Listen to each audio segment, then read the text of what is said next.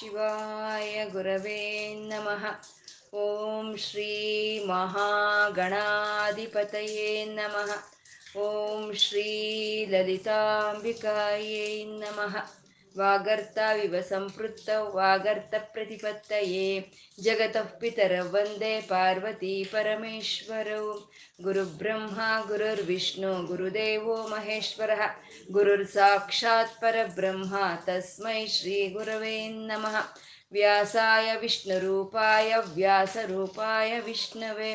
ಶ್ರುತಿಸ್ಮೃತಿಪುರಾಣಾನಾಂ ಆಲಯಂ ಕರುಣಾಲಯಂ. ನಮಾಮಿ ಭಗವತ್ಪಾದಶಂಕರಂ ಲೋಕಶಂಕರಂ. ಅಜ್ಞಾನಾಂ ಜಾಹ್ನವೀತೀರ್ಥಂ ವಿದ್ಯಾತೀರ್ಥಂ ವಿವೇಕಿನಾಂ. ಸರ್ವೇಷಾಂ ಸುಖದಂ ತೀರ್ಥಂ ಭಾರತೀತೀರ್ಥಮಾಶ್ರಯೇ. ಶಿವಾಯ ವಿಷ್ಣುರೂಪಾಯ ವಿಷ್ಣುರೂಪಾಯ ಶಿವಾಯ ನಮಃ. ಓಂ ನಮೋ ಭಗವತೆ ವಾಸುದೇವಾಯ ಶ್ರೀಮಾತ್ರೇ ನಮಃ. ನಾಮರೂಪ ರಹಿತವಾದ ಚೈತನ್ಯವನ್ನು ನಾವು ವಿಷ್ಣು ಸಹಸ್ರನಾಮದಲ್ಲಿ ನಾರಾಯಣ ಬ್ರಹ್ಮ ಅಂತ ಉಪಾಸನೆ ಮಾಡ್ಕೊಳ್ತಾ ಇದ್ದೀವಿ. 1000 ನಾಮಗಳು ಒಬ್ಬುಂದೇ, 1000 ರೂಪಗಳು ಒಬ್ಬುಂದೇ. ಅವನಲ್ಲಿರೋ ಗುಣಗಳನ್ನು ನಾಮಗಳನ್ನಾಗಿ ಇಲ್ಲಿ ವ್ಯಕ್ತ ಮಾಡ್ತಾ ಇರೋವಂಥದ್ದು. ಪರಮಾತ್ಮ ಅವನು ಅಜ, ನಾರಾಯಣ ಅಜ ಅಂದರೆ ಹುಟ್ಟಿಲ್ಲ. ಅವನು ಹುಟ್ಟಿರೋನು ಅಲ್ಲ, ಮುಂದೆ ಹುಟ್ಟೋನು ಅಲ್ಲ, ಅಥವಾ ಹುಟ್ಟತಾ ಇರೋನು ಅಲ್ಲ. ಅಂದರೆ ಭೂತ ಭವ್ಯ ಭವಿಷ್ಯತ್ ಕಾಲಗಳಿಗೆ ಅತೀತವಾಗಿರೋಂಥ ಆ ಜನ್ಮರಹಿತವಾದಂಥ ಪರಮಾತ್ಮ ಅವನು ಅಜನು. ಅವನೇ ಸರ್ವೇಶ್ವರ, ಎಲ್ಲರಿಗೂ ಅವನೇ ಈಶ್ವರನಾಗಿದ್ದಾನೆ. ಈಶ್ವರರಿಗೆ ಈಶ್ವರನು. ಇನ್ನ ಒಬ್ಬ ಈಶ್ವರ ಯಾರಿಗಾದ್ರೆ ಇಲ್ವೋ ಅವನೇ ಸರ್ವೇಶ್ವರನು ಅಂತ. ಆ ಸರ್ವೇಶ್ವರ ಅಂತಂದರೆ ಎಲ್ಲವನ್ನು ನಿಯಂತ್ರ ಮಾಡೋ ಅಂತ ಅವನು. ಅಂದರೆ ಇವಾಗ ನಮ್ಮ ಶರೀರದಲ್ಲಿ ಆತ್ಮಸ್ವರೂಪವಾಗಿದ್ದಾನೆ ಪರಮಾತ್ಮ.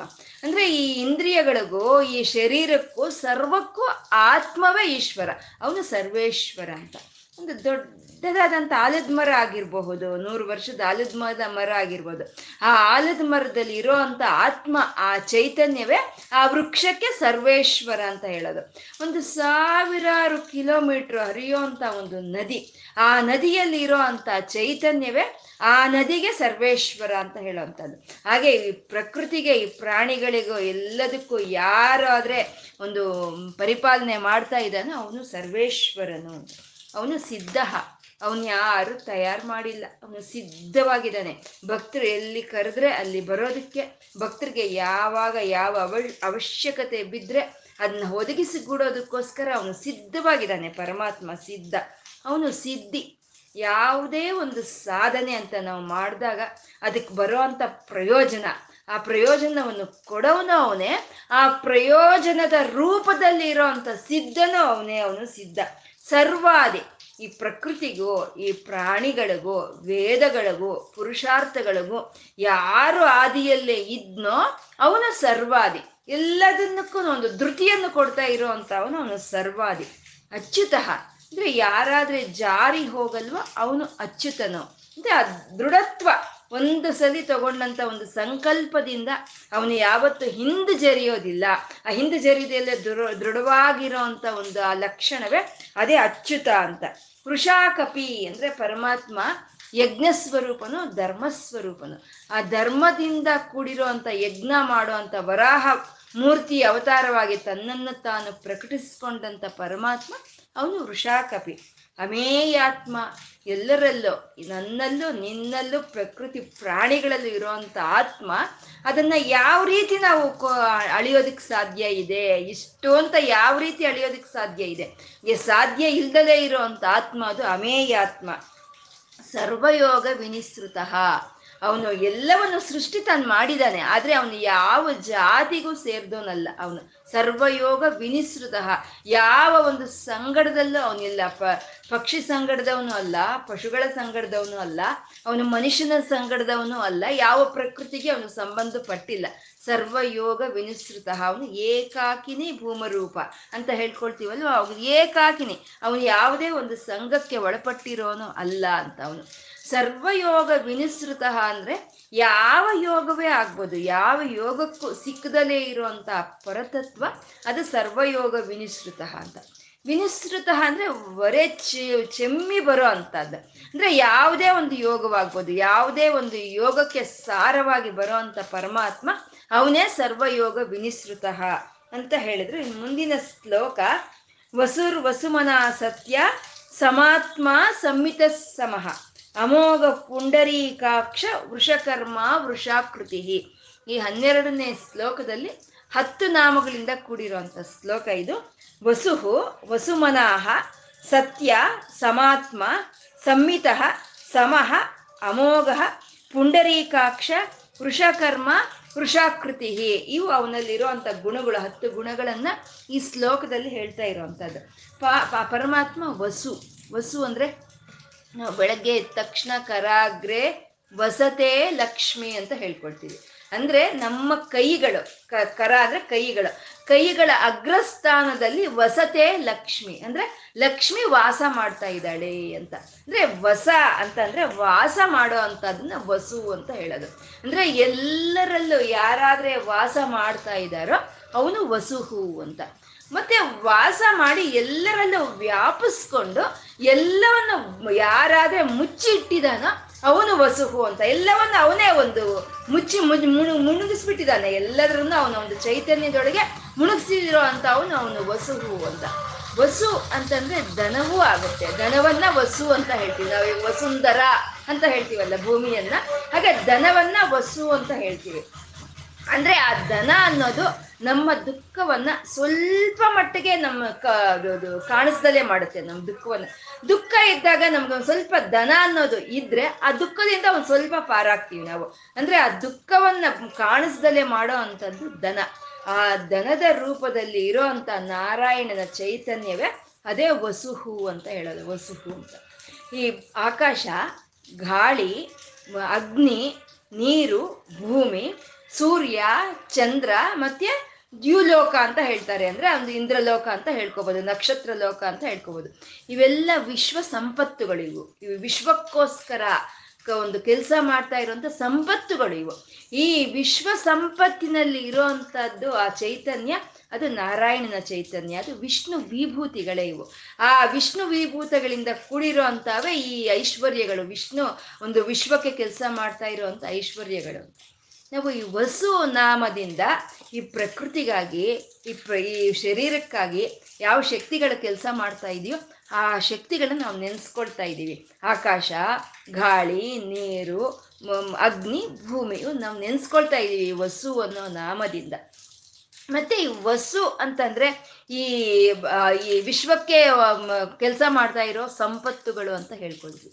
ಈ ಸಂಪತ್ತುಗಳಿಗೆಲ್ಲ ಯಾರು ಒಡೆಯರು ಅಂದರೆ ಅವ್ರನ್ನ ಅಷ್ಟವಸುಗಳು ಅಂತ ಹೇಳ್ತಾರೆ. ಅಷ್ಟವಸುಗಳು, ಆ ಅಷ್ಟವಸುಗಳ ಅವರ ಹೆಸರುಗಳೇ ಧರ, ಅಹು, ಪ್ರತ್ಯೂಷ, ಧ್ರುವ, ಅನಿಲ, ಪ್ರಭಾಸ, ಸೋಮ, ಅನಲ ಅನ್ನೋರು. ಇವರು 8 ಜನ ಇವ್ರನ್ನ ಅಷ್ಟವಸುಗಳು ಅಂತ ಹೇಳ್ತಾರೆ.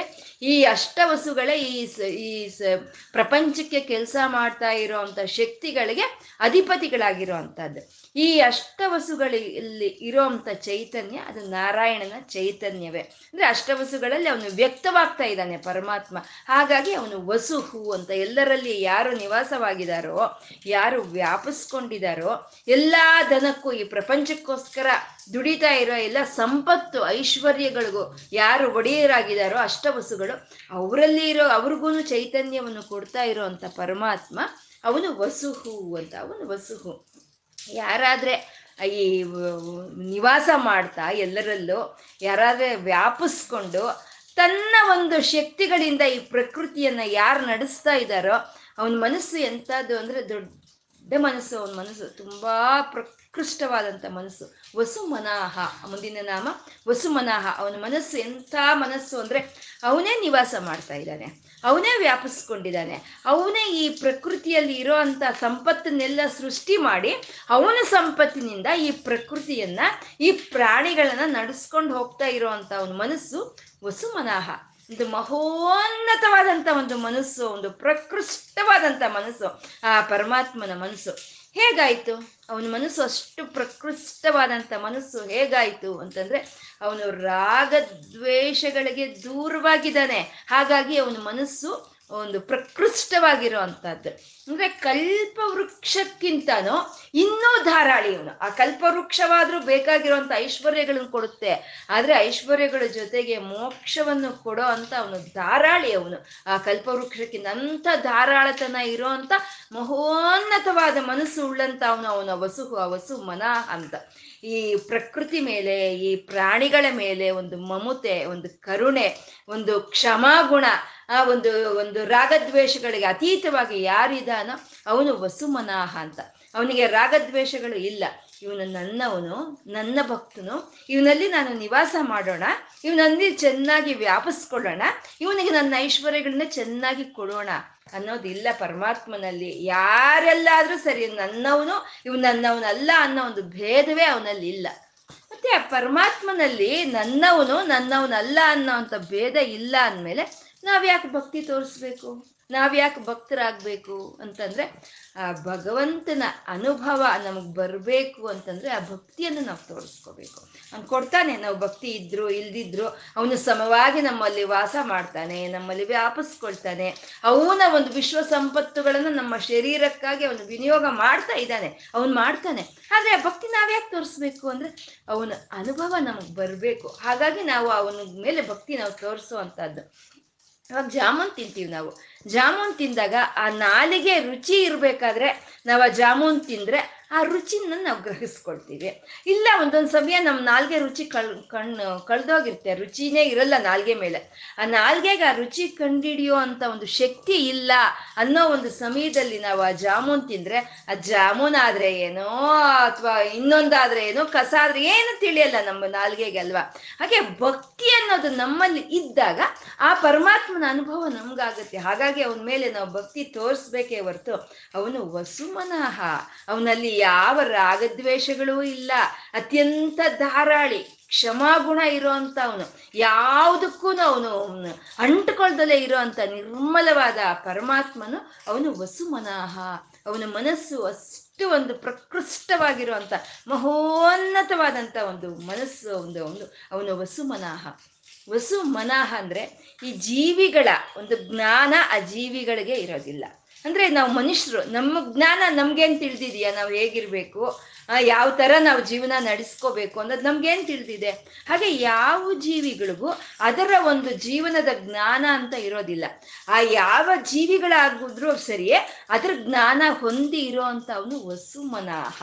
ಆ ಜ್ಞಾನವನ್ನು ಹೊಂದು ಅವನು ಅದರ ಒಳಗೆ ಪ್ರವೇಶ ಮಾಡಿ ವಾಸ ಮಾಡ್ತಾ ಅವನು ಅದರಲ್ಲಿ ವ್ಯಾಪಿಸ್ಕೊಳ್ತಾನೆ. ಅಂಥ ಮನಸ್ಸು ಇರೋ ಅಂಥ ಪರಮಾತ್ಮನು ಅವನು ವಸುಮನಃ, ಕರುಣಾಮೂರ್ತಿ ಅವನು. ಪಕ್ಷಿ ಹಾರ್ತಾ ಇದೆ, ಹಾರೋ ಅಂಥ ಪಕ್ಷಿಯಲ್ಲಿ ತಾನು ಹೇಗಿರಬೇಕು, ಅದರೊಳಗೆ ತಾನು ಹೇಗೆ ನಿವಾಸ ಮಾಡಬೇಕು, ಹೇಗೆ ವ್ಯಾಪಿಸ್ಕೋಬೇಕು ಅಂತ ತಿಳಿದಿರೋನು ಅವನು. ಮೀನು ಅದು ಹುಟ್ಟದಾಗಿಂದ ಅದು ಹೋಗೋವರೆಗೂ ನೀರಲ್ಲೇ ಇರುತ್ತೆ, ಆ ನೀರಲ್ಲೇ ಇರಬೇಕು ಪರಮಾತ್ಮ. ಆ ನೀರಲ್ಲಿರೋ ಅಂಥ ಒಂದು ಮೀನಿನೊಳಗೆ ತಾನು ಯಾವ ರೀತಿ ಪ್ರವೇಶ ಮಾಡಬೇಕು, ಯಾವ ರೀತಿ ವ್ಯಾಪಿಸ್ಕೋಬೇಕು ಅನ್ನೋ ಒಂದು ಜ್ಞಾನವನ್ನು ತಿಳಿದಿರೋ ಅಂಥ ಪರಮಾತ್ಮ ಅವನು ವಸುಮನಃ ಅಂತ. ಈ ಪೋಲಾರ್ ಬೇರ್ಸ್ ಇರುತ್ತೆ, ಅತ್ಯಂತ ತಣ್ಣಗಿರುತ್ತೆ, ತಣ್ಣನೆ ತಂಪು, ಅದರಲ್ಲೂ ಪರಮಾತ್ಮ ಇರ್ತಾನೆ. ಅದರಲ್ಲಿ ಯಾವ ರೀತಿ ಇರಬೇಕು ಅಂತ ಜ್ಞಾನ ಹೊಂದಿರೋ ಅಂಥ ಅವನು. ಮತ್ತೆ ಉರಿತಾ ಇದ್ದಾನೆ ಸೂರ್ಯ, ಉರಿದು ಹೋಗ್ತಾ ಇದ್ದಾನೆ ಅಂತ ಬೆಂಕಿಯ ಚೆಂಡು ಅಂತ ಕರಿತೀವಿ. ಆ ಬೆಂಕಿಯ ಚೆಂಡಿನಲ್ಲೂ ಸಹಿತ ತಾನಿದ್ದಾನೆ, ಆಹ್ಲಾದವಾಗಿರುವಂಥ ಚಂದ್ರನಲ್ಲೂ ಇದ್ದಾನೆ. ಅಂದರೆ ಆ ಯಾವ ರೀತಿ ತಾನು ಪ್ರವೇಶ ಮಾಡಬೇಕು, ಯಾವ ರೀತಿ ತಾನು ನಿವಾಸ ಮಾಡಬೇಕು ಅಂತ ತಿಳಿದಿರೋ ಅಂಥ ಅತ್ಯುನ್ನತವಾದಂಥ ಒಂದು ಮನಸ್ಸಿರೋ ಅಂಥ ಪರಮಾತ್ಮ ಅವನು ವಸುಮನಃ. ನಾವಿರ್ತೀವ ರೀ, ಎಲ್ಲಂದ್ರೆ ಅಲ್ಲಿರ್ತೀವ, ನಾವು ಹೀಗೆ ಇರಬೇಕು, ನಮ್ಗೆ ಈ ಥರ ರೂಮೇ ಇರಬೇಕು, ನಮ್ಗೆ ಈ ಥರ ವಾತಾವರಣನೇ ಇರಬೇಕು, ಹಾಗಿದ್ರೆ ಮಾತ್ರ ನಾವಿರ್ತೀವಿ, ಇಲ್ದಿದ್ರೆ ನಾವಿರಲ್ಲ ಅಂತ ಹೇಳ್ತೀವಿ. ಪಾಪ ಪರಮಾತ್ಮ ಹಾಗಲ್ಲ. ಆ ಶರೀರ ಹೇಗಿದ್ರೂ ಸರಿ, ಅದು ನೀರಲ್ಲಿದ್ದರೂ, ಆಕಾಶದಲ್ಲಿದ್ದರೂ, ಭೀಮ ಒಳಗಿದ್ರು, ಅಗ್ನಿಯಾಗಿದ್ರು, ಆಹ್ಲಾದವಾಗಿದ್ರು, ಅನ್ನೋದ್ರೊಳಗೆ ಪ್ರವೇಶ ಮಾಡಿ ಅದರಲ್ಲಿ ವಾಸ ಮಾಡ್ತಾ ಅದರಲ್ಲಿ ವ್ಯಾಪಿಸ್ಕೊಂಡಿರುವಂಥ ಪರಮಾತ್ಮನ ಮನಸ್ಸು ಒಂದು ಅತ್ಯುನ್ನತವಾಗಿರುವಂಥದ್ದು, ಒಂದು ಅತೀ ಮೃದುವಾಗಿರುವಂಥ ಪರಮಾತ್ಮ ಅವನು ವಸುಮನಃ. ವಸುಮನಃ ಸತ್ಯ, ಅವನು ಸತ್ಯ. ಅಂದರೆ ಈ ತ್ರಿಕಾಲಗಳಲ್ಲೂ ನಶಿಸಿ ಹೋಗ್ದಲೇ ಇರುವಂಥ ಚೈತನ್ಯ, ಈ ತ್ರಿಕಾಲಗಳ ಬದಲಾವಣೆ ಆಗ್ದಲೇ ಇರುವಂಥ ಚೈತನ್ಯ ಯಾವುದು ಇದೆಯೋ ಅದನ್ನೇ ಸತ್ಯ ಅಂತ ಹೇಳೋದು. ಅದು ಮೂರು ಕಾಲಗಳು, ಉದಯ ಸಂಧ್ಯ ಉದಯ ಮಧ್ಯಾಹ್ನ ಸಂಧ್ಯೆ ಆಗ್ಬೋದು, ಭೂತ ಭವ್ಯ ಭವಿಷ್ಯತ್ ಕಾಲಗಳಲ್ಲಾಗ್ಬೋದು. ಅದು ನಶಿಸಿ ಹೋಗಲ್ಲ ಚೈತನ್ಯ ಅನ್ನೋದು. ಮತ್ತೆ ಅದು ಯಾವುದು ಬದಲಾವಣೆ ಇರೋದಿಲ್ಲ, ಆ ಯಾವುದು ನಶಿಸಿ ಹೋಗಲ್ವೋ ಯಾವುದಕ್ಕೂ ಬದಲಾವಣೆ ಇರೋದಿಲ್ವೋ ಅದನ್ನೇ ಸತ್ಯ ಅಂತ ಹೇಳೋದು. ಪರಮಾತ್ಮ ಸತ್ಯ, ಅಶಾಶ್ವತವಾದ ಚೈತನ್ಯವೇ ಸತ್ಯ ಅಂತ ಹೇಳೋ ಅಂಥದ್ದು. ಆ ಪರಮಾತ್ಮ ಯಾವುದು ಸತ್ಯವೋ, ಯಾವುದು ಜ್ಞಾನವೋ, ಯಾವುದು ಅನಂತವೋ ಅದನ್ನೇ ಬ್ರಹ್ಮ ಅಂತ ಕರಿತೀವಿ. ಸತ್ಯಂ ಜ್ಞಾನಂ ಅನಂತಂ ಬ್ರಹ್ಮ ಅಂತ, ಸತ್ಯ ಜ್ಞಾನ ಅನಂತವಾಗಿರೋ ಅಂಥದ್ದನ್ನೇ ಬ್ರಹ್ಮ ಅಂತ ಹೇಳ್ತೀವಿ. ಆ ಸತ್ಯನೇ ಈ ಸತ್ಯವಾಗಿ ಜ್ಞಾನವಾಗಿ ಅನಂತವಾಗಿ ಇರೋವಂಥ ಪರಮಾತ್ಮ ಅವನು. ಮತ್ತೆ ಸತ್ಯ ಸರ್ವಂ ಪ್ರತಿಷ್ಠಯಾಮಿ ಅಂದರೆ, ಆ ಸತ್ಯ ಅನ್ನೋದು ಅಂದರೆ ಆ ಒಂದು ಚೈತನ್ಯ ಅನ್ನೋದು ಎಲ್ಲ ಕಡೆ ಇದೆ. ಆ ಚೈತನ್ಯ ಅನ್ನೋದು ಎಲ್ಲ ಕಡೆ ಇರೋದ್ರಿಂದನೇ ಈ ಒಂದು ಪ್ರಕೃತಿಗಾಗ್ಬೋದು, ಈ ಪ್ರಾಣಿಗಳಿಗಾಗ್ಬೋದು ಒಂದು ಇರುವಿಕೆ ಅನ್ನೋದು ಇರೋ ಅಂಥದ್ದು, ಅದು ಸತ್ಯ ಅಂತ. ಮತ್ತೆ ಸತ್ಯ ಅಂತಂದರೆ ಸತ್ ಪ್ಲಸ್ ತಿ ಪ್ಲಸ್ ಯ ಸತ್ಯ ಅಂತ. ಸತ್ ಅಂದರೆ ಪ್ರಾಣ ಅಂತ, ಸತ್ ಅಂದರೆ ಸತ್ವ ಅಂತೀವಿ ನಾವು. ಇವಾಗ ಒಂದು ಗಿಡ ನೆಟ್ಟಿರ್ತೀವಿ ನಾವು, ಆ ಗಿಡ ನೆಟ್ಟಾಗ ಇನ್ನೂ ಸತ್ವ ಇದೆ ಅಂತ ಹೇಳ್ತೀವಿ ನಾವು, ಅಂದರೆ ಇನ್ನೂ ಪ್ರಾಣ ಇದೆ ಅಂತ. ಸತ್ ಅಂದರೆ ಪ್ರಾಣ ಅಂತ ಅರ್ಥ. ನಾವು ಸತ್ ಹೋಗಿದ್ದಾರೆ ಅಂತೀವಿ, ಸತ್ ಹೋಗಿದೆ ಅಂತ ಹೇಳ್ತೀವಿ. ಏನದು ಸತ್ ಹೋಗಿದ್ದಾರೆ, ಸತ್ ಹೋಗಿದೆ ಅಂದರೆ ಏನು? ಆ ಸತ್ ಅನ್ನೋ ಚೈತನ್ಯ ಅಲ್ಲಿಂದ ಹೊರಟೋಗಿದೆ ಅಂತ. ನಮ್ಮ ಭಾಷೆಯಲ್ಲೇ ವಿಜ್ಞಾನ ಇದೆ, ನಮ್ಮ ಒಂದು ಗ್ರಂಥಗಳಲ್ಲೇ ವಿಜ್ಞಾನ ಇದೆ, ನಾವು ಅದು ಹಿಡ್ಕೊಳ್ಳೋದೇ ನಮ್ಗೆ ತಿಳಿತಾ ಇದೆ. ಸತ್ ಹೋಗಿದ್ದಾರೆ ಅಂದರೆ ಆ ಸತ್ತು ಹೋಗಿದೆ ಅಲ್ಲಿಂದ ಅಂತ. ಅಂದರೆ ಪ್ರಾಣ ಸ್ವರೂಪನಾಗಿರೋ ಅಂಥ ಪರಮಾತ್ಮ ಅವನು ಸತ್ಯ ಅಂತ. ತಿ ಅಂದರೆ ಆಹಾರ, ಆಹಾರದ ರೂಪದಲ್ಲಿ ಇದ್ದಾನೆ ಪರಮಾತ್ಮ, ಅದು ತಿ ಅಂತ. ಯಾ ಅಂದರೆ ಆದಿತ್ಯ. ನಮಗೆ ಪ್ರಾಣಶಕ್ತಿಯನ್ನು, ನಮ್ಗೆ ಆಹಾರವನ್ನು ಯಾರು ಕೊಡ್ತಾ ಇರೋದು? ಆದಿತ್ಯನೇ ಕೊಡ್ತಾ ಇದ್ದಾನೆ. ಹಾಗೆ ಪ್ರಾಣ ಆಹಾರ ಆದಿತ್ಯನ ರೂಪದಲ್ಲಿ ಯಾರು ಇದ್ದಾರೋ ಅವನೇ ಸತ್ಯನು ಅಂತ, ಅವನು ಸತ್ಯ ಅಂತ. ಮತ್ತೆ ಸಾಧು ಸಜ್ಜನರಲ್ಲಿ ಇರೋ ಅಂಥ ಒಂದು ಸಾಧು ಗುಣವೇ ಸತ್ಯ ಅಂತ. ಸಾಧು ಸಜ್ಜನರಲ್ಲಿ ಇರೋವಂಥ ಗುಣ ಅಂತಂದರೆ ಅದು ಅವರು ಶಾಂತವಾಗಿರೋ ಅಂಥದ್ದು, ಒಂದು ರಾಗದ್ವೇಷಗಳಿಗೆ ಅತೀತರಾಗಿ ಇರುವಂಥದ್ದು, ಒಂದು ಕಾಮಕ್ರೋಧಗಳಿಗೆ ದೂರವಾಗಿರೋ ಅಂಥದ್ದು, ಒಂದು ಕ್ಷಮೆ ಗುಣ ಅನ್ನೋದು ಇರೋ ಅಂಥದ್ದು. ಯಾರು ನಮ್ಮ ಸಮಾನ ಇರ್ತಾರೋ, ಅವ್ರ ಜೊತೆ ಸ್ನೇಹಭಾವದಿಂದ ಯಾರು ಇರ್ತಾರೋ, ಯಾರು ನಮಗಿಂತ ಜಾಸ್ತಿ ಒಂದು ಇದರಲ್ಲಿ ಇರ್ತಾರೋ ಅಂಥ ಅವರ ಜೊತೆ ಒಂದು ಸಂತೋಷ ವ್ಯಕ್ತಪಡಿಸೋ ಅಂಥವ್ರು, ನಮಗಿಂತ ಕಮ್ಮಿ ಇದ್ದರು ಅವ್ರ ಮೇಲೆ ಕರುಣೆ ತೋರಿಸೋ ಅಂಥವ್ರು, ಇಂಥ ಗುಣಗಳಲ್ಲೂ ಯಾರಲ್ಲಿ ಇರುತ್ತೋ ಅವ್ರನ್ನೇ ಸಜ್ಜನರು ಅಂತಾರೆ. ಆ ಸಜ್ಜನರಲ್ಲಿ ಇರೋ ಅಂಥ ಗುಣವೇ ಅದನ್ನೇ ಸತ್ಯ ಅಂತ ಹೇಳೋದು. ಅಂದರೆ ನಾವು ಈ ಒಳ್ಳೆಯ ಗುಣಗಳನ್ನೆಲ್ಲ ಅಳವಡಿಸ್ಕೊಂಡ್ವಿ ಅಂತ ಅಂದರೆ ಆ ಪರಮಾತ್ಮ ನಮಗೆ ಸಿಕ್ಕಿದ್ದಾನೆ ಅಂತ ಅರ್ಥ. ಅವನು ಸತ್ಯ ಸ್ವರೂಪನು ಪರಮಾತ್ಮ ಅಂತ, ಅವನು ಸತ್ಯ ಅಂತ. ಆ ಸತ್ಯ ಎಲ್ಲ ಕಡೆ ವ್ಯಾಪಿಸ್ಕೊಂಡಿರೋ ಅಂಥ ಪರಮಾತ್ಮ ಅವನೇ ಒಂದು ಸತ್ಯವಾಗಿ ಪ್ರಾಣ ಅನ್ನ ಆದಿತ್ಯನ ರೂಪದಲ್ಲಿ ವ್ಯಕ್ತವಾಗಿರೋ ಅಂಥವನು, ಅವನೇ ಸಾಧು ಸಜ್ಜನರ ಒಂದು ಸತ್ವ ಗುಣವಾಗಿರೋ ಅಂಥವನು ಅಂತ. ಮತ್ತು ಸತ್ಯ ಅಂದರೆ ಜೀವನದ ಶ್ರೇಷ್ಠವಾದಂಥ ಒಂದು ಮೌಲ್ಯ ಅಂದರೆ ಅದೇ ಸತ್ಯ. ಆ ಸತ್ಯವನ್ನು ಹೇಳೋ ಅಂಥದ್ದು ಅಂದರೆ ಸತ್ಯವೇ ದೇವರು ಅಂತ. ನಾವು ಯಾವಾಗ ಹೇಳ್ತಾ ಇರ್ತೀವೋ ಅವಾಗ ನಮ್ಮ ಮನಸ್ಸು ಶುದ್ಧವಾಗಿರುತ್ತೆ, ನಮ್ಮಲ್ಲಿ ಯಾವುದೂ ಒಂದು ಕಾಮ ಕ್ರೋಧಗಳು ಅನ್ನೋದು ಇರೋದಿಲ್ಲ. ಯಾಕೆಂದರೆ ಸತ್ಯ ಅನ್ನೋದು ನಾವು ಹೇಳಬೇಕಂದ್ರೆ ಅದಕ್ಕೆ ನಾವು ಯಾವ ಊಹೆ ಮಾಡ್ಕೊಳ್ಳೋ ಕೆಲಸ ಇಲ್ಲ, ಯಾವುದು ಭಾವನೆ ಮಾಡ್ಕೊಳ್ಳೋ ಕೆಲಸ ಇಲ್ಲ, ಅಥವಾ ಅದನ್ನ ಜ್ಞಾಪಿಸ್ಕೊಳ್ಳೋ ಕೆಲಸನೂ ಇಲ್ಲ ಸತ್ಯ ಹೇಳೋದಕ್ಕೆ.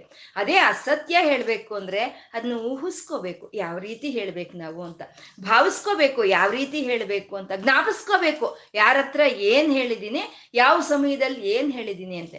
ಆದರೆ ಸತ್ಯ ಅನ್ನೋದು ಹೇಳೋದಕ್ಕೆ ಅವು ಯಾವ ಅವಶ್ಯಕತೆ ಇಲ್ಲ. ಯಾಕೆಂದರೆ ಸತ್ಯ ಅನ್ನೋದು ಈ ಸಹಸ್ರಾರದಲ್ಲಿ ಇರೋ ಅಂಥ ಪರಮಾತ್ಮನಲ್ಲಿ ಐಕ್ಯವಾಗಿರುತ್ತೆ ಆ ಸತ್ಯ ಅನ್ನೋದು. ಹಾಗಾಗಿ ಅದು ಆ ಸತ್ಯ ಅನ್ನೋದು ಪರಮಾತ್ಮನಿಂದ ಆಚೆ ಹೊರಟು ಬರೋ ಅಂಥ ಸತ್ಯ ಅನ್ನೋದು, ಅದಕ್ಕೆ ಯಾವ ಒಂದು ಭಾವನೆನೂ ಅವಶ್ಯಕತೆ ಇಲ್ಲ, ಯಾವ ಒಂದು ಕಲ್ಪನೆನೂ ಅವಶ್ಯಕತೆ ಇಲ್ಲ, ಯಾವ ಒಂದು ಜ್ಞಾಪಕ ಶಕ್ತಿನೂ ಬೇಕಾಗಿಲ್ಲ. ಹಾಗೆ ಸತ್ಯ ಹೇಳೋ ಅಂಥದ್ದೇ ದೇವರು ಅಂತ. ಆ ಸತ್ಯ ಹೇಳ್ತಾ ಎಂಥ ಅದ್ಭುತವಾದ ಸಾಧನೆಗಳು ಮಾಡಿರೋ ಅಂಥವರೆಲ್ಲ ಆ ಸತ್ಯ ಹೇಳಿರೋ ಅಂಥವ್ರೆ. ಅಂದರೆ ನಮ್ಮ ನಡೆಯಲ್ಲಿ ಸತ್ಯ, ನಮ್ಮ ನುಡಿಯಲ್ಲಿ ಸತ್ಯ, ನಮ್ಮ ವ್ಯವಹಾರದಲ್ಲಿ ಸತ್ಯ, ನಮ್ಮ ಒಂದು ಧರ್ಮದಲ್ಲಿ ಸತ್ಯ ಯಾರಿಗಿರುತ್ತೋ ಅವರಿಗೆ ಸಿಕ್ಕೋ ಅಂಥವೇ ಸತ್ಯ, ಅವ್ರಿಗೆ ಸಿಕ್ಕೋ ಅಂಥವನ್ನೇ ಸತ್ಯನಾರಾಯಣ ಅಂತ ಹೇಳೋವಂಥದ್ದು. ಸತ್ಯ ಪರಮಾತ್ಮ ಸತ್ಯನ, ಸತ್ಯ ಸ್ವರೂಪನು ಅಂತ. ಅವನು ಸತ್ಯ ಸಮಾತ್ಮ, ಅವನು ಸಮಾತ್ಮ ಅಂದರೆ ಎಲ್ಲರಲ್ಲೂ ಆತ್ಮಸ್ವರೂಪವಾಗಿದ್ದಾನೆ ಪರಮಾತ್ಮ. ಆತ್ಮಸ್ವರೂಪವಾಗಿ ಎಲ್ಲರಲ್ಲೂ ಇದ್ದಾನೆ. ಅವನಿಗೆ ಯಾವುದು ಅಯ್ಯೋ ಇದು ಇರುವೇನಪ್ಪ, ಇದಿಷ್ಟೇ ಇಷ್ಟಿದೆ, ಇದರಲ್ಲಿ ಇರೋದು ಬೇಡ ಅಂತ ಅವನು ಅಂದ್ಕೊಳ್ಳಲ್ಲ. ಅಥವಾ ಇದು ಆನೆ, ಇದರಲ್ಲಿ ನಾನು ಅಮೋಘವಾಗಿ ಸಂಪೂರ್ಣವಾಗಿ ಪ್ರಕಟವಾಗಬೇಕು ಅನ್ನೋದು ಅವನಿಗೇನೂ ಇಲ್ಲ. ಅಥವಾ ಬ್ರಹ್ಮದೇವರು, ಅಥವಾ ಇವರು ಸುರರು, ಇವರು ದೇವತೆಯರು, ಇವರು ರಾಕ್ಷಸರು, ಇವರಲ್ಲಿ ನಾನು ಇರಬೇಕು, ಇವರಲ್ಲಿ ಇರಬಾರ್ದು ಅನ್ನೋ ಯಾವ ಭೇದ ಭಾವವೂ ಇಲ್ವಾ ಅವನಲ್ಲಿ.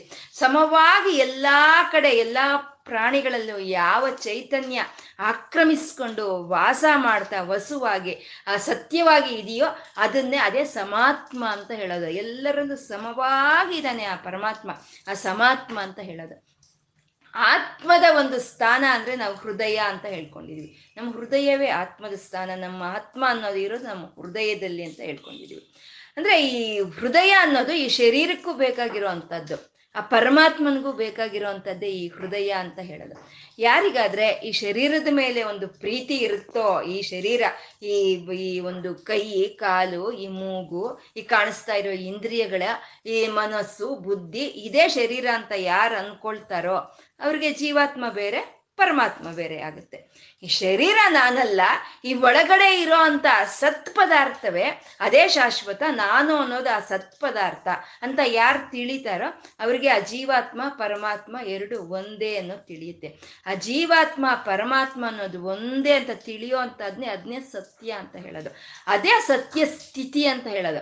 ಅದಕ್ಕೆ ಆ ಸತ್ಯ ಆದ್ಮೇಲೆ ಬಂದಿರೋ ಅಂತ ನಾಮ ಸಮಾತ್ಮ ಅಂತ ಹೇಳೋವಂಥದ್ದು. ಆ ಪರಮಾತ್ಮನೇ ನಮ್ಮ ಈ ಜೀವಾತ್ಮವಾಗಿ ಎಲ್ಲ ಪ್ರಾಣಿಗಳಲ್ಲೂ ತುಂಬಿಕೊಂಡಿದ್ದಾನೆ. ಅವನೇ ಸಮಾತ್ಮ ಅಂತ. ಸಮಾತ್ಮ ಸಮ್ಮಿತಃ ಅಂತ. ಪರಮಾತ್ಮ ಸಮ್ಮಿತಃ ಅಂದರೆ ಏಕಭಾವನೆಯನ್ನು ತೋರಿಸೋವಂಥದ್ದೇ ಸಮ್ಮಿತಃ ಅಂತ ಹೇಳೋವಂಥದ್ದು. ಸತ್ಯ ಅವನಿದ್ದಾನೆ ಅನ್ನೋ ಒಂದು ಸತ್ಯ ನಮ್ಗೆ ತಿಳಿಯಿತು. ವಸುಹು ಅವನು ನಿವಾಸ ಮಾಡ್ತಾ ಇದ್ದಾನೆ ಅನ್ನೋದು ತಿಳಿಯಿತು. ಆ ವಸುಹಾಗಿ ಆ ಸತ್ಯವಾಗಿ ಇರೋಂಥ ಪರಮಾತ್ಮ ಸಮಾತ್ಮ, ಎಲ್ಲರಲ್ಲೂ ಅವನೇ ಇದ್ದಾನೆ ಅಂತ. ಅಂದರೆ ಇವಾಗ ನಮಗೊಂದು ಮರ ಕಾಣಿಸ್ತಾ ಇದೆ ಅಂತಂದರೆ ಅದರೊಳಗಡೆ ಇರೋವಂಥ ಚೈತನ್ಯ ನಾರಾಯಣನ ಚೈತನ್ಯನೇ. ಒಂದು ಪ್ರಾಣಿ, ಒಂದು ಬೆಕ್ಕು ಕಾಣಿಸ್ತು, ಒಂದು ಇಲಿ ಕಾಣಿಸ್ತು, ಒಂದು ನಾಯಿ ಕಾಣಿಸ್ತು ಅಂದರೆ ಅದರಲ್ಲಿರೋ ಅಂಥ ಒಂದು ಚೈತನ್ಯವು ಅದು ನಾರಾಯಣದೇ. ಬೆಟ್ಟ ಕಾಣಿಸ್ತಾ ನಾರಾಯಣ, ನದಿ ಕಾಣಿಸ್ತಾ ನಾರಾಯಣ. ಮನುಷ್ಯರು ಯಾರೇ ಮನುಷ್ಯರಾಗ್ಬೋದು, ಅವರಲ್ಲಿರೋ ಅಂಥ ಚೈತನ್ಯ ಒಂದೇ ಅಂತ ನಾವು ತಿಳ್ಕೊಳ್ಳೋ ಅಂಥದ್ದೇ ಅದೇ ಸಮ್ಮಿತಃ ಅಂತ ಹೇಳೋದು. ಅಂದರೆ ಒಂದೇ ಪರಮಾತ್ಮ ಇರೋನ್ ಒಬ್ಬನೇ ಇದ್ದಾನೆ. ಜಾಮೂನು 100 ಇರ್ಬೋದು, ಆದರೆ ಆ ಪಾತ್ರೆಯಲ್ಲಿರೋ ಪಾಕ ಮಾತ್ರ ಅದು ಒಂದೇ ಆಗಿರುತ್ತೆ. ಆ ಒಂದೇ ಪಾಕದಲ್ಲೇ 100 ಜಾಮೂನುಗಳಿರುತ್ತೆ. ಹಾಗೆ ಈ ವಿವಿಧ ವಿಧವಾದ ಆಕಾರಗಳಲ್ಲಿ ಇರ್ಬೋದು, ಆದರೆ ಆ ಚೈತನ್ಯ ತುಂಬಿಕೊಂಡಿರುವಂಥ ಚೈತನ್ಯ ಅದು ಒಂದೇ. ಅದು 2 3 ಅಂತ ಇಲ್ಲ, ಇರೋದು ಒಂದೇನೆ. ಅಂದರೆ ದ್ವೈತ ಭಾವನೆ ಇಲ್ಲ, ಅದ್ವೈತ ಇರೋದು ಒಂದೇ ಪರಮಾತ್ಮ ಅಂತ ತೋರಿಸ್ತಾ ಇರೋವಂಥ ನಾಮ ಇದು ಸಮ್ಮಿತಃ ಅಂತ ಹೇಳೋದು. ಅದಕ್ಕೆ ವೇದಗಳು ಆ ಎಲ್ಲರಲ್ಲೂ ಇರೋವಂಥ ಪರಮಾತ್ಮನನ್ನು ವೇದಗಳು ಏಕೋ ನಾರಾಯಣ ಅಂತ ಸ್ತುತಿಸ್ತಾ ಇದೆ. ಏಕೋ ನಾರಾಯಣ ಅಂತ ಎಂಥ ಘನವಾದ ಶಬ್ದ ಅಲ್ವಾ. ಏಕೋ ನಾರಾಯಣ ಅಂದರೆ ಅವನೊಬ್ಬನೇ ಇದ್ದಾನೆ ಅಂತ ನಾವು ಮನಸ್ಫೂರ್ತಿಯಾಗಿ ಹೇಳೋ ಅಂಥ ಒಂದು ಶಬ್ದ ಅದು ಏಕೋ ನಾರಾಯಣ ಅನ್ನೋದು. ನಮಗೆ ತಿಳಿದಿಲ್ಲ, ನಾವು ಯಾವ್ಯಾವ್ದು ಹಗುರವಾದ ಒಂದು ವಿಷಯಗಳಿಗೆಲ್ಲ ಏಕೋ ನಾರಾಯಣ ಅಂತ ಹೇಳ್ತಾ ಇರ್ತೀವಿ. ಆ ಏಕೋ ನಾರಾಯಣ ಅನ್ನೋದ್ರಲ್ಲಿ ಎಷ್ಟು ಒಂದು ಭಾರವಾದಂಥ ಒಂದು ಅರ್ಥ ಇದೆ ಅಂತ. ಪರಮಾತ್ಮ ಏಕೋ ನಾರಾಯಣ, ಅವನೇ ಎಲ್ಲದರಲ್ಲೂ ಅವನೇ ಇರೋ ಅಂಥ ಸಮ್ಮಿತಃ ಅವನು ಅಂತ. ಅವನು ಪ್ರಕಟಿಸ್ಕೋಬೋದು, ಅವನು ತನ್ನನ್ನು ತಾನು ಪ್ರಕಟಿಸ್ಕೊಳ್ತಾನೆ. ಒಂದು ಶ್ರೀರಾಮನಾಗಿ ಪ್ರಕಟಿಸ್ಕೊಂಡ, ಒಂದು ಕೃಷ್ಣನಾಗಿ ಪ್ರಕಟಿಸ್ಕೊಂಡ, ವಾಮನನಾಗಿ, ಮತ್ಸ್ಯನಾಗಿ, ಕೂರ್ಮನಾಗಿ ಅವನವನು ಪ್ರಕಟಿಸ್ಕೊಳ್ತಾ ಇದ್ದಾನೆ. ಆದರೆ ಅವನು ಇರೋದು ಮಾತ್ರ ಅವನು ಒಬ್ಬನೇ ಇದ್ದಾನೆ. ಅವನು ಒಬ್ಬನ ಬಿಟ್ಟರೆ ಎರಡನೇದು ಇಲ್ಲ ಅಂತ.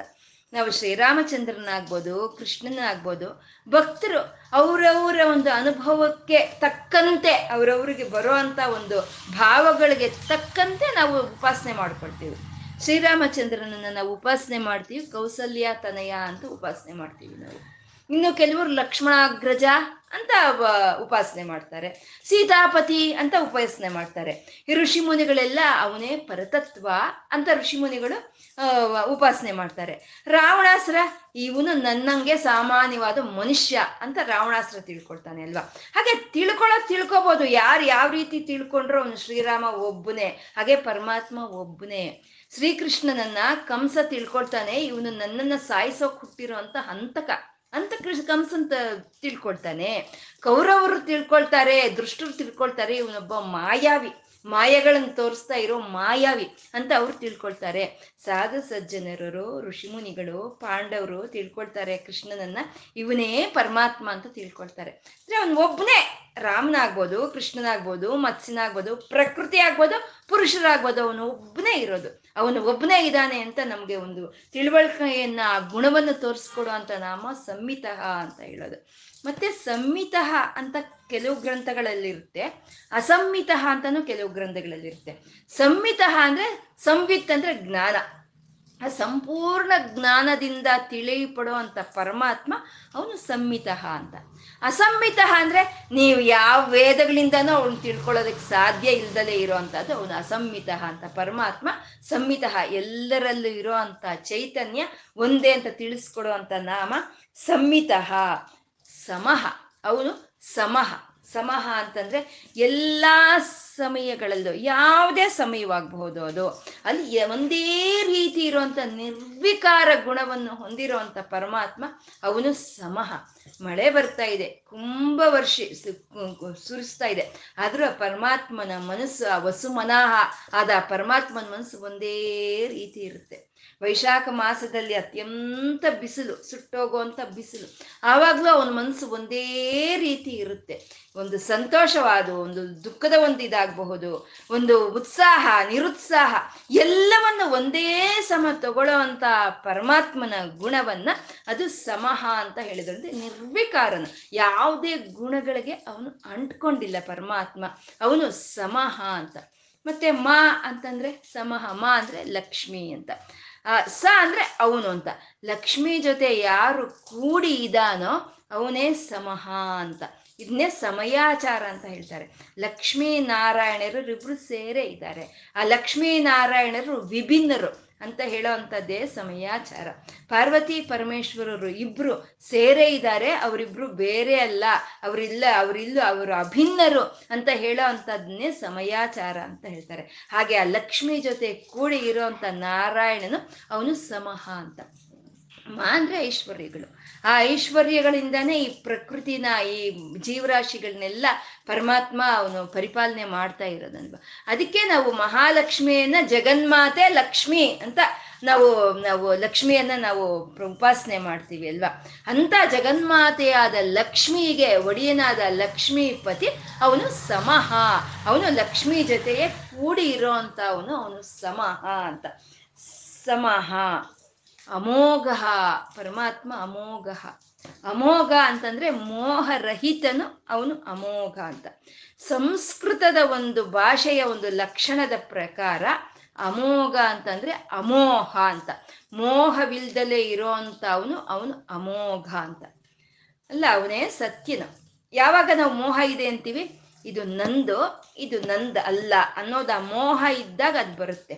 ಪರಮಾತ್ಮ ಸತ್ಯ, ಎಲ್ಲದರಲ್ಲೂ ಒಂದೇ ರೀತಿಯಾಗಿದ್ದಾನೆ. ಪರಮಾತ್ಮ ಸಮಾತ್ಮ, ಎಲ್ಲರಲ್ಲೂ ಸಮಾನವಾಗಿದ್ದಾನೆ. ಅವನು ಸಂಹಿತಃ, ಅವನು ಒಬ್ಬನೇ ಇದ್ದಾನೆ ಅಂದಮೇಲೆ ಅವನಲ್ಲಿ ಮೋಹ ಎಲ್ಲಿ ಬಂತು? ಇದು ನಂದು, ಇದು ನಂದಲ್ಲ ಅನ್ನೋ ಒಂದು ಮೋಹ ಅವನಲ್ಲಿ ಎಲ್ಲಿ ಬರುತ್ತೆ? ಬರೋದಕ್ಕೆ ಸಾಧ್ಯನೇ ಇಲ್ಲ. ಹಾಗೆ ಆ ಮೋಹಕ್ಕೆ ಒಂದು ಅವನು ಅತೀತವಾಗಿರುವಂಥ ಅವನು ಪರಮಾತ್ಮ ಅವನು ಅಮೋಘ ಅಂತ. ಅವನು ಅಮೋಘ, ಮೋಹಾತೀತನು ಅವನು ಅಮೋಘ ಅಂತ. ಮತ್ತೆ ಈ ಅಮೋಘ ಅಂತಂದ್ರೆ ವ್ಯರ್ಥವಾಗ್ದಲೇ ಇರೋ ಅಂಥದ್ದನ್ನ ಅಮೋಘ ಅಂತ ಹೇಳ್ತಾರೆ. ಅಂದ್ರೆ ಪರಮಾತ್ಮ ಸತ್ಯ ಸಂಕಲ್ಪ, ಸತ್ಯಕಾಮನು. ಅವನು ಮಾಡೋ ಅಂತ ಯಾವ ಸಂಕಲ್ಪಗಳು ಯಾವತ್ತಿಗೂ ಅದು ವ್ಯರ್ಥ ಆಗೋದಿಲ್ಲ. ಅವನು ಕೊಟ್ಟಿರೋ ಅಂಥ ಶಾಸನಗಳು, ಈ ಪ್ರಪಂಚಕ್ಕಾಗಿ, ಈ ಪ್ರಾಣಿಗಳಿಗಾಗಿ ಅವನು ಏನು ನಿಯಮಗಳನ್ನು ಏರ್ಪಾಟ್ ಮಾಡಿದಾನೋ ಅದು ಯಾವತ್ತೂ ಅದು ವ್ಯರ್ಥವಾಗಿ ಹೋಗೋದಿಲ್ಲ. ಯಾವತ್ತೂ ಅವನು ಶಾಸನವನ್ನು ಕೊಟ್ಟನೋ ಆ ಶಾಸನದ ಪ್ರಕಾರನೇ ಸೂರ್ಯಚಂದ್ರರು, ಭೂಮಿ, ಪಂಚಭೂತಗಳು ಎಲ್ಲ ಕೆಲಸ ಮಾಡ್ತಾ ಇದೆ, ಅದು ವ್ಯರ್ಥವಾಗ್ತಾ ಇಲ್ಲ. ಹಾಗೆ ಈ ಪರಮಾತ್ಮ ಯಾವುದೊಂದು ಸಂಕಲ್ಪವನ್ನು ತಗೊಂಡಿದ್ದಾನೋ ಅದು ವ್ಯರ್ಥವಾಗಿ ಹೋಗ್ತಾ ಇಲ್ಲ. ಈ ಪರಮಾತ್ಮ ತನ್ನನ್ನು ತಾನು ಪ್ರಕಟಿಸ್ಕೊಳ್ತಾ ಇದ್ದಾನೆ, ಶ್ರೀರಾಮನಾಗಿ ಕೃಷ್ಣನಾಗಿ ಅವನು ಪ್ರಕಟಿಸ್ಕೊಳ್ತಾ ಇದ್ದಾನೆ. ಯಾಕೆ ಪ್ರಕಟಿಸ್ಕೊಳ್ತಾ ಇದ್ದಾನೆ? ಧರ್ಮ ಸಂಸ್ಥಾಪನಾರ್ಥಾಯ ಸಂಭವಾಮಿ ಯುಗೆ ಯುಗೆ, ಧರ್ಮವನ್ನ ಸಂರಕ್ಷಣೆ ಮಾಡೋದಕ್ಕೋಸ್ಕರ ಅವನು ಪ್ರಕಟಿಸ್ಕೊಳ್ತಾ ಇದ್ದಾನೆ. ಆದರೆ ಅದು ವ್ಯರ್ಥವಾಗಿದೆಯಾ ಯಾವತ್ತಾದ್ರೂ? ಅವನು ರಾಮನಾಗಿ ಪ್ರಕಟಗೊಂಡ, ವ್ಯರ್ಥವಾಯ್ತಾ? ರಾಮನಾಗಿ ಯಾಕೆ ಪ್ರಕಟಗೊಂಡ ಅವನು ಅಂದರೆ ಧರ್ಮವನ್ನ ಅಲ್ಲಿ ಸುಪ್ರತಿಷ್ಠವಾಗಿ ಪ್ರತಿಷ್ಠಾಪನೆ ಮಾಡೋದಕ್ಕೋಸ್ಕರ ಅವನು ರಾಮನಾಗಿ ಪ್ರಕಟಿಸ್ಕೊಂಡ. ರಾವಣಾಸುರನಂತ ರಾಕ್ಷಸನ ಸಂಹಾರ ಮಾಡೋದಕ್ಕೋಸ್ಕರ ಅವನು ರಾಮನಾಗಿ ಪ್ರಕಟಿಸ್ಕೊಂಡ. ಈ ಮನುಷ್ಯರಿಗೆಲ್ಲ ಒಂದು ಆದರ್ಶವನ್ನು ತೋರಿಸ್ಕೊಡೋದಕ್ಕೋಸ್ಕರ ಆದರ್ಶ ಮೂರ್ತಿಯಾಗಿ ಅವನು ಶ್ರೀರಾಮನಾಗಿ ಪ್ರಕಟಿಸ್ಕೊಂಡ ಅವನು. ಆದರೆ ಅದು ವ್ಯರ್ಥ ಆಯ್ತಾ? ಏನೋ ಪರಮಾತ್ಮ ಧರ್ಮವನ್ನು ಸ್ಥಾಪನೆ ಮಾಡೋದಕ್ಕೋಸ್ಕರ ರಾಮನಾಗ್ ಬಂದ, ರಾವಣಾಸನ ಸಂಹಾರ ಮಾಡೋದಕ್ಕೋಸ್ಕರ ರಾಮನಾಗ್ ಬಂದ, ಒಂದು ಆದರ್ಶವನ್ನು ಇಲ್ಲಿ ತೋರಿಸ್ಕೊಡೋದಕ್ಕೆ ಶ್ರೀರಾಮನಾಗ್ ಬಂದ. ಆದರೆ ಅದು ಯಾವುದೂ ಆಗಲೇ ಇಲ್ಲಪ್ಪ, ಅವನು ಇಲ್ಲಿ ಬಂದಿದ್ದು ವ್ಯರ್ಥ ಆಯಿತು ಅಂತ ಯಾವತ್ತಾದ್ರೂ ಅನಿಸುತ್ತಾ? ಯಾವತ್ತೂ ಅನಿಸ್ತಿಲ್ಲ. ಅಂದರೆ ಅವನು ಯಾವ ರೂಪ ತಾಳಿದ್ರು, ಯಾವ ನಾಮ ಪಡ್ಕೊಂಡ್ರು ಅದು ವ್ಯರ್ಥ ಅಲ್ಲ. ಆದ್ರೆ ಅದು ಸಂಪೂರ್ಣ ಅದು ಒಂದು ಇದಕ್ಕೆ ಬರೋ ಅಂತದ್ದು ಅಂತ ಪರಮಾತ್ಮ ಕೃಷ್ಣನಾಗಿ ಪ್ರಕಟಿಸ್ಕೊಂಡ. ಅವನು ಯಾವುದಕ್ಕೋಸ್ಕರ ಅವನು ಕೃಷ್ಣನಾಗಿ ಬಂದನೋ ಅದು ಸಂಪೂರ್ಣ ಅದು ಅಲ್ಲಿ ಫಲಕಾರಿಯಾಗಿರುವಂಥದ್ದು, ವ್ಯರ್ಥವಲ್ಲ. ಅವನ ರೂಪಗಳು ಯಾವುದಾದ್ರೂ ಸರಿ ವ್ಯರ್ಥ ಅಲ್ಲ, ಅವನ ನಾಮಗಳು ಯಾವುದಾದ್ರೂ ಸರಿ ವ್ಯರ್ಥ ಅಲ್ಲ. ಇಲ್ಲಿವರೆಗೂ 111 ನಾಮಗಳು ಹೇಳ್ಕೊಂಡಿದ್ದೀವಿ ನಾವು, ಆ 111 ಗುಣಗಳನ್ನು ಹೇಳ್ಕೊಂಡಿದ್ದೀವಿ. ಯಾವುದಾದ್ರೂ ವ್ಯರ್ಥ ಅನಿಸ್ತಾ? ಈ ಗುಣ ಅವನಲ್ಲಿ ಇಲ್ವೇ ಇಲ್ಲ, ಅವನಿಗೆ ಈ ನಾಮ ಬಂದಿದೆ ಅಂತ ಯಾವುದಾದ್ರೂ ಅನಿಸ್ತಾ? ಯಾವುದೂ ಅನಿಸ್ಲಿಲ್ಲ. ಹಾಗೆ ವ್ಯರ್ಥವಾಗ್ದಲೇ ಇರೋವಂಥ ಪರಮಾತ್ಮ ಅವನು ಅಮೋಘಃ ಅಂತ, ಅಮೋಘಃ ಅವನು. ಮತ್ತೆ ನಾವು ಯಾವುದೇ ಒಂದು ಪೂಜೆ ಆಗಲಿ, ಒಂದು ವ್ರತವಾಗಲಿ, ಒಂದು ಜಪವಾಗಲಿ, ಒಂದು ತಪವಾಗಲಿ, ಅಥವಾ ಒಂದು ಪುಣ್ಯ ಕಾರ್ಯಗಳಾಗಲಿ ಏನು ಮಾಡಿದ್ರೂ ಸರಿ ಅದು ವ್ಯರ್ಥ ಅಲ್ಲ. ಯಾವತ್ತಿದ್ರೂ ಪರಮಾತ್ಮ ಅದಕ್ಕೆ ಒಂದು ಮೋಕ್ಷದ ಒಂದು ಫಲವನ್ನು ಕೊಡುವಂಥ ಪರಮಾತ್ಮ ಅವನು ಅಮೋಘಃ. ಅವನು ಪುಂಡರೀಕಾಕ್ಷ. ಎಲ್ಲಿದ್ದಾನೆ? ಎಲ್ಲ ಕಡೆ ವಾಸ ಮಾಡ್ತಾ, ಎಲ್ಲ ಕಡೆ ವ್ಯಾಪಿಸ್ಕೊಂಡು ಸತ್ಯವಾಗಿ ಸಮ್ಮಿತಿಯಾಗಿ ಅವನು ಸಮಾತ್ಮನಾಗಿ ಇರೋವಂಥ ಪರಮಾತ್ಮ ಅವನು ಎಲ್ಲಿದ್ದಾನೆ ಅಂದರೆ ಅವನು ಪುಂಡರೀಕಾಕ್ಷ ಅಂತ ಇದ್ದಾರೆ. ಪುಂಡರೀಕಾಕ್ಷ, ಪುಂಡರೀಕ ಅಂದರೆ ಹೃದಯ.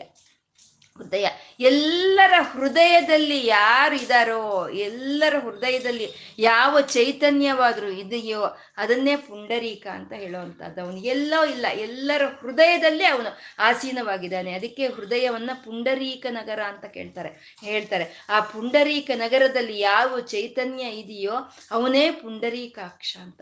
ಈ ಹೃದಯದಲ್ಲಿ ಇದ್ಕೊಂಡು ಅವನು ಈ ಶರೀರಕ್ಕೆಲ್ಲ ಅವನು ಆ ಚೈತನ್ಯವನ್ನು ಕೊಡ್ತಾ ಇದ್ದಾನೆ. ಹಾಗಾಗಿ ಈ ಹೃದಯವೇ ಪರಂಧಾಮ ಅಂತ ಹೇಳೋದು. ಈ ಹೃದಯವನ್ನೇ ಪುಂಡರೀಕ ನಗರ ಅಂತ ಹೇಳ್ತೀವಿ. ಅಂದರೆ ಇದು ವ್ಯಷ್ಟಿಯಾಗಿ, ಅಂದರೆ ನಮ್ಮ ಇಂಡಿವಿಜುವಲ್ ಅಂತೀವಲ್ವ ನಾವು, ನಮಗೆ ಇದು ನಮ್ಮ ಹೃದಯದಲ್ಲಿ ಇರುವಂತಹ ಚೈತನ್ಯ, ಆ ಆತ್ಮಸ್ವರೂಪನಾದ ಪರಮಾತ್ಮ ನಮಗೆ ಚೈತನ್ಯವನ್ನು ಕೊಡ್ತಾ ಇದ್ದಾನೆ. ಹಾಗಾಗಿ ನಮ್ಮ ಹೃದಯವನ್ನು ಪುಂಡರೀಕ ನಗರ ಅಂತ ಕರೀತೀವಿ. ಅದೇ ಪರಂಧಾಮ ಅಂತ ನಾವು ಹೇಳ್ಕೊಳ್ಳೋದು. ವ್ಯಷ್ಟಿ ಅಂದರೆ ಇದು ನಾವು ಇಂಡಿವಿಜುವಲ್ ಆಗಿ ಹೇಳ್ಕೊಳ್ಳೋದು. ಪರಮಾತ್ಮ ವಿಶ್ವಾತ್ಮ, ಅವನು ವಿಶ್ವದ ಆತ್ಮವಾಗಿದ್ದಾನೆ. ಅವನ ವಿಶ್ವದ ಆತ್ಮವಾಗಿ ಇದ್ಕೊಂಡು ಅವನು ಈ ಸಮಸ್ತ ಪ್ರಕೃತಿಗೂ ಸಮಸ್ತ ಪ್ರಾಣಿಗಳಿಗೂ ಚೈತನ್ಯವನ್ನು ಕೊಡ್ತಾ ಇದ್ದಾನೆ. ಅವನು ಎಲ್ಲಿಂದ ಚೈತನ್ಯವನ್ನು ಕೊಡ್ತಾ ಇದ್ದಾನೋ ಅದನ್ನೇ ವೈಕುಂಠ ಅಂತ ಹೇಳೋದು. ಅದು ಸಮಿಷ್ಟಿಯಾಗಿ ಹೇಳಿದ್ರೆ ವೈಕುಂಠ, ವ್ಯಷ್ಟಿಯಾಗಿ ಹೇಳಿದ್ರೆ ಅದೇ ಹೃದಯ ಅಂತ ಹೇಳುವಂಥದ್ದು. ಈ ಹೃದಯದಲ್ಲಿ ಇರುವಂತಹ ಚೈತನ್ಯವೇ ಅದೇ ಪುಂಡರೀಕಾಕ್ಷ ಅಂತ ಹೇಳುವಂಥದ್ದು. ಮತ್ತೆ ಪುಂಡರೀಕಾಕ್ಷ ಅಂದರೆ ತಾವರೆ ಎಲೆಯ ಹಾಗೆ ಇದೆ ಆ ಪರಮಾತ್ಮನ ನೇತ್ರಗಳು ಅಂತ ಹೇಳಿ ವರ್ಣನೆ ಮಾಡ್ತಾ ಇರೋವಂಥದ್ದು. ನಾಮರೂಪರಹಿತವಾದ ಚೈತನ್ಯ ಇದು. ಮತ್ತೆ ನಾಮರೂಪರಹಿತವಾದ ಚೈತನ್ಯಕ್ಕೆ ತಾವರೆ ಎಲೆಯಾಗಿದೆ ನೇತ್ರಗಳು ಅಂತ ಹೇಳೋದೇನು ಅಂತಂದರೆ, ತಾವರೆ ಎಲೆ ಮೇಲೆ ನೀರಿನ ಬಿಂದುಗಳು ಇರುತ್ತೆ. ನೀರಿನ ಬಿಂದುಗಳು ಇರುತ್ತೆ, ಆದರೆ ಅದು ಯಾವುದು ತಾವರೆ ಎಲೆಗೆ ಅಂಟ್ಕೊಳ್ಳೋದಿಲ್ಲ. ಹಾಗೆ ಪರಮಾತ್ಮ ಹೃದಯದಲ್ಲಿ ಇದ್ದಾನೆ, ಆ ಚೈತನ್ಯವನ್ನ ಈ ಶರೀರಕ್ಕೆ ಕೊಡ್ತಾ ಇದ್ದಾನೆ.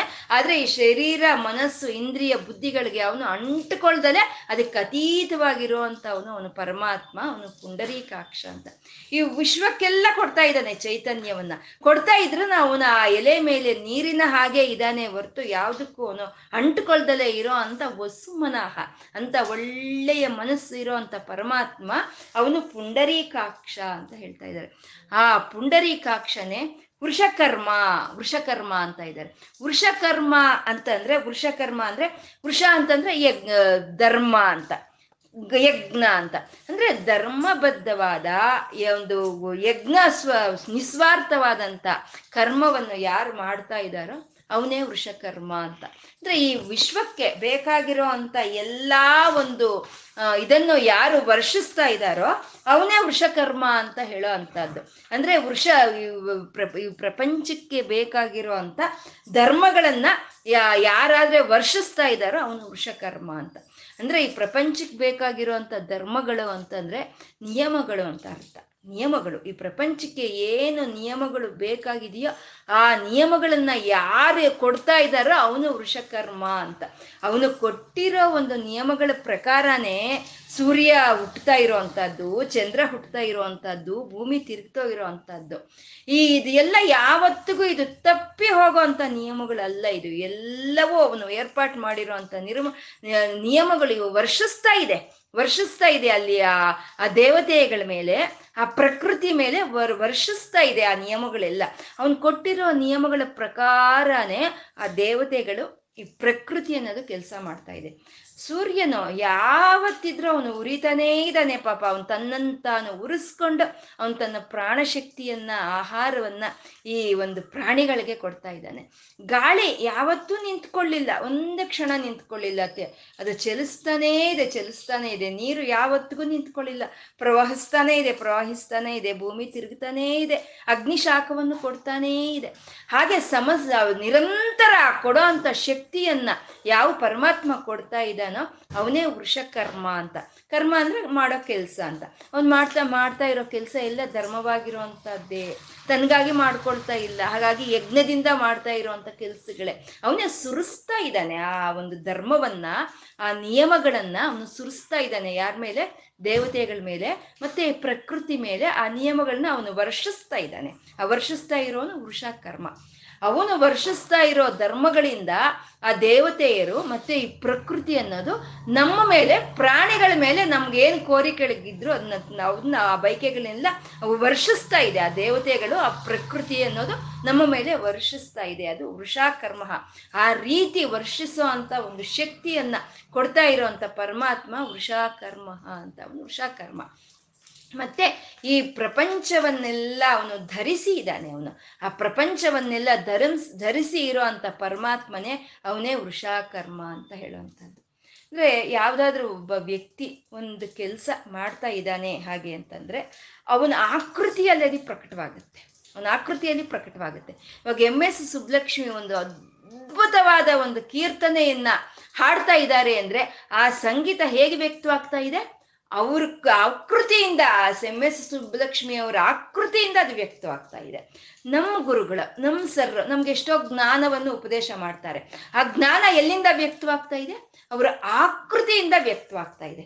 ಹಾಗೆ ಆ ಪರಮಾತ್ಮ, ಆ ಧರ್ಮ ಅನ್ನೋದು ಯಾವ ಆಕೃತಿಯಿಂದ ವ್ಯಕ್ತವಾಗ್ತಾ ಇದೆಯೋ ಅದೇ ವೃಷಾಕೃತಿ ಅಂತ. ಮುಂದಿನ ನಾಮ ವೃಷಾಕೃತಿ ಅಂದ್ರೆ ಧರ್ಮವೇ ಅವನ ಆಕೃತಿಯಾಗಿ ಇರೋ ಅಂಥ ನಾರಾಯಣನು ಅವನು ವೃಷಾಕೃತಿ ಅಂತ ಅಂತ ಹೇಳುವಂಥದ್ದು. ವೃಷಾಕೃತಿ ಅಂದರೆ ಈ ಪ್ರಕೃತಿ, ಈ ಪ್ರಪಂಚ ಎಲ್ಲ ಕೆಲಸ ಮಾಡ್ತಾ ಇರೋವಂಥ ರೀತಿಯನ್ನು ನಾವು ಗಮನಿಸ್ಕೊಂಡ್ರೆ ಆ ಸೂರ್ಯ ಹುಟ್ಟೋದು, ಆ ಚಂದ್ರ ಹುಟ್ಟೋದು, ಅದು ಅಸ್ತಮಾನ ಆಗುವಂಥದ್ದು, ಆ ಋತುಗಳು ಬರುವಂಥದ್ದು, ಈ ಪ್ರಪಂಚ ಈ ರೀತಿ ನಡೀತಾ ಇದೆ ಯಾವತ್ತಿನಿಂದನೋ, ಈ ಶರೀರ ಈ ರೀತಿ ನಡೀತಾ ಇದೆ ಅನ್ನೋದನ್ನ ನಾವು ಗಮನಿಸ್ಕೊಂಡ್ರೆ, ಅಂದರೆ ಈ ವಿಶ್ವ ಯಾವ ರೀತಿ ಕೆಲಸ ಮಾಡ್ತಾ ಇದೆ ಅನ್ನೋದನ್ನ ನಾವು ಗಮನಿಸ್ಕೊಂಡ್ರೆ ಆ ವಿಷ್ಣು ಹೇಗಿದ್ದಾನೆ ಅನ್ನೋದು ನಮ್ಗೆ ಗೊತ್ತಾಗುತ್ತೆ. ಆ ವಿಶ್ವ ಕೆಲಸ ಮಾಡ್ತಾ ಇರುವಂಥ ಆಕೃತಿಯಲ್ಲಿ ಆ ವಿಷ್ಣು ಇದ್ದಾನೆ ಅಂತ ತಿಳಿಯುತ್ತೆ. ಒಂದು ಗಾದೆ ಇದೆ, ಮನೆಯನ್ನು ನೋಡಿ ಮಡದಿಯನ್ನು ನೋಡು ಅಂತ. ಆ ಮನೆ ಹೇಗಿದೆಯೋ ನೋಡಿದ್ರೆ ಆ ಮನೆ ಮಡದಿ ಹೇಗಿದ್ದಾಳೆ ಅನ್ನೋದು ತಿಳಿಯುತ್ತೆ ಅಲ್ವಾ. ಇವಾಗ ಸ್ಟೂಡೆಂಟ್ಸು ಕ್ರಮಶಿಕ್ಷಣೆಯಿಂದ ಇದ್ರು ಅಂತಂದ್ರೆ ಆ ಟೀಚರ್ ಹೇಗಿರ್ತಾರೆ ಅನ್ನೋದು ಅರ್ಥ ಆಗುತ್ತೆ ಅಲ್ವಾ. ಹಾಗೆ ಈ ಪ್ರಪಂಚ ಎಲ್ಲ ಈ ರೀತಿ ಕೆಲಸ ಮಾಡ್ತಾ ಇರೋದು ನಾವು ಗಮನಿಸಿದ್ರೆ ಈ ಪ್ರಪಂಚವನ್ನ ನಡೆಸ್ತಾ ಇರೋ ವಿಷ್ಣು ಹೇಗಿರ್ಬೋದು ಅನ್ನೋದು ನಮ್ಮ ಒಂದು ಊಹೆಗೆ ಬರುತ್ತೆ. ಅಂದ್ರೆ ಆ ಪ್ರಪಂಚದ ಒಂದು ಕಾರ್ಯಗಳನ್ನು ಮಾಡ್ತಾ ಆ ಆಕೃತಿಯಲ್ಲಿ ಇರೋ ಅಂತ ಪರಮಾತ್ಮ ಅವನೇ ವೃಷಾಕೃತಿ. ಆ ಧರ್ಮವೇ ಒಂದು ಆಕೃತಿಯಾಗಿ ಇರುವಂತ ಪರಮಾತ್ಮ ಅವನು ವೃಷಾಕೃತಿ ಅಂತ, ಈ ವಿಶ್ವದ ಒಂದು ಮಾಡ್ತಾ ಇರೋ ಕೆಲಸಗಳ ರೂಪದಲ್ಲೇ ಅವನು ವ್ಯಕ್ತವಾಗ್ತಾ ಇದ್ದಾನೆ ಅಂತ. ಮತ್ತೆ ಈ ಧರ್ಮ ರಕ್ಷಣೆಗೆಗೋಸ್ಕರ ಅವನು ಯಾವುದೇ ಒಂದು ಆಕೃತಿಯನ್ನು ತಾಳಿದ್ರು, ಒಂದು ಕೃಷ್ಣನಾಗಿ ಸರಿ, ಒಂದು ರಾಮನಾಗಿ ಸರಿ, ಅವನು ವ್ಯಕ್ತ ಮಾಡ್ಕೊಂಡಿದ್ದಾನೆ. ಅವನು ವ್ಯಕ್ತ ಮಾಡ್ಕೊಂಡಿರೋ ಅದೇ ವೃಷಾಕೃತಿ ಅಂತ. ರಾಮನಾಗ್ಬೋದು, ಮತ್ಸ್ಯನಾಗ್ಬೋದು, ವರಾಹನಾಗ್ಬೋದು, ಯಾವಕ್ಕೆ ಆ ಆಕೃತಿ ಅಲ್ಲಿ ವ್ಯಕ್ತವಾಯಿತು ಅಂದ್ರೆ ಧರ್ಮವನ್ನ ಉದ್ಧಾರ ಮಾಡೋದಕ್ಕೋಸ್ಕರ ಆಕೃತಿಗಳೆಲ್ಲ ಬಂದಿದ್ದು. ಅಂದ್ರೆ ಆ ಆಕೃತಿಗಳೆಲ್ಲ ರೂಪದಲ್ಲಿ ಇರೋ ಅಂತ ಪರಮಾತ್ಮ ಅವನು ವೃಷಾಕೃತಿ ಅಂತ. ಶ್ರೀರಾಮನೇ ಧರ್ಮವೇ ಶ್ರೀರಾಮ ಅಂತ. ಇದು ಲಕ್ಷ್ಮಣನು ಇಂದ್ರಜಿತ್ತನ್ನ ಸಂಹಾರ ಮಾಡಬೇಕು ಅಂತ ಬಾಣ ಪ್ರಯೋಗ ಮಾಡಿದ್ರೆ ಕೆಲಸ ಮಾಡಲಿಲ್ಲಂತೆ. ಆವಾಗ ಶ್ರೀರಾಮನ ಧರ್ಮವನ್ನು ನೆನೆಸ್ಕೊಂಡು ಲಕ್ಷ್ಮಣನು ಆ ಶ್ರೀರಾಮನ ಧರ್ಮದ ಒಂದು ಸಹಾಯದಿಂದ ಈ ಬಾಣ ಪ್ರಯೋಗವಾಗಲಿ ಅಂತ ಅಂದ್ಕೊಂಡಾಗ ಆವಾಗ ಇಂದ್ರಜಿತ್ತನ ಸಂಹಾರವಾದಂತೆ. ಅಂದರೆ ಧರ್ಮವೇ ಒಂದು ಆಕೃತಿ ಪಡ್ಕೊಂಡಿರೋ ಅಂಥದ್ದೇ ಅದೇ ವೃಷಾಕೃತಿ ಅಂತ ಹೇಳೋದು.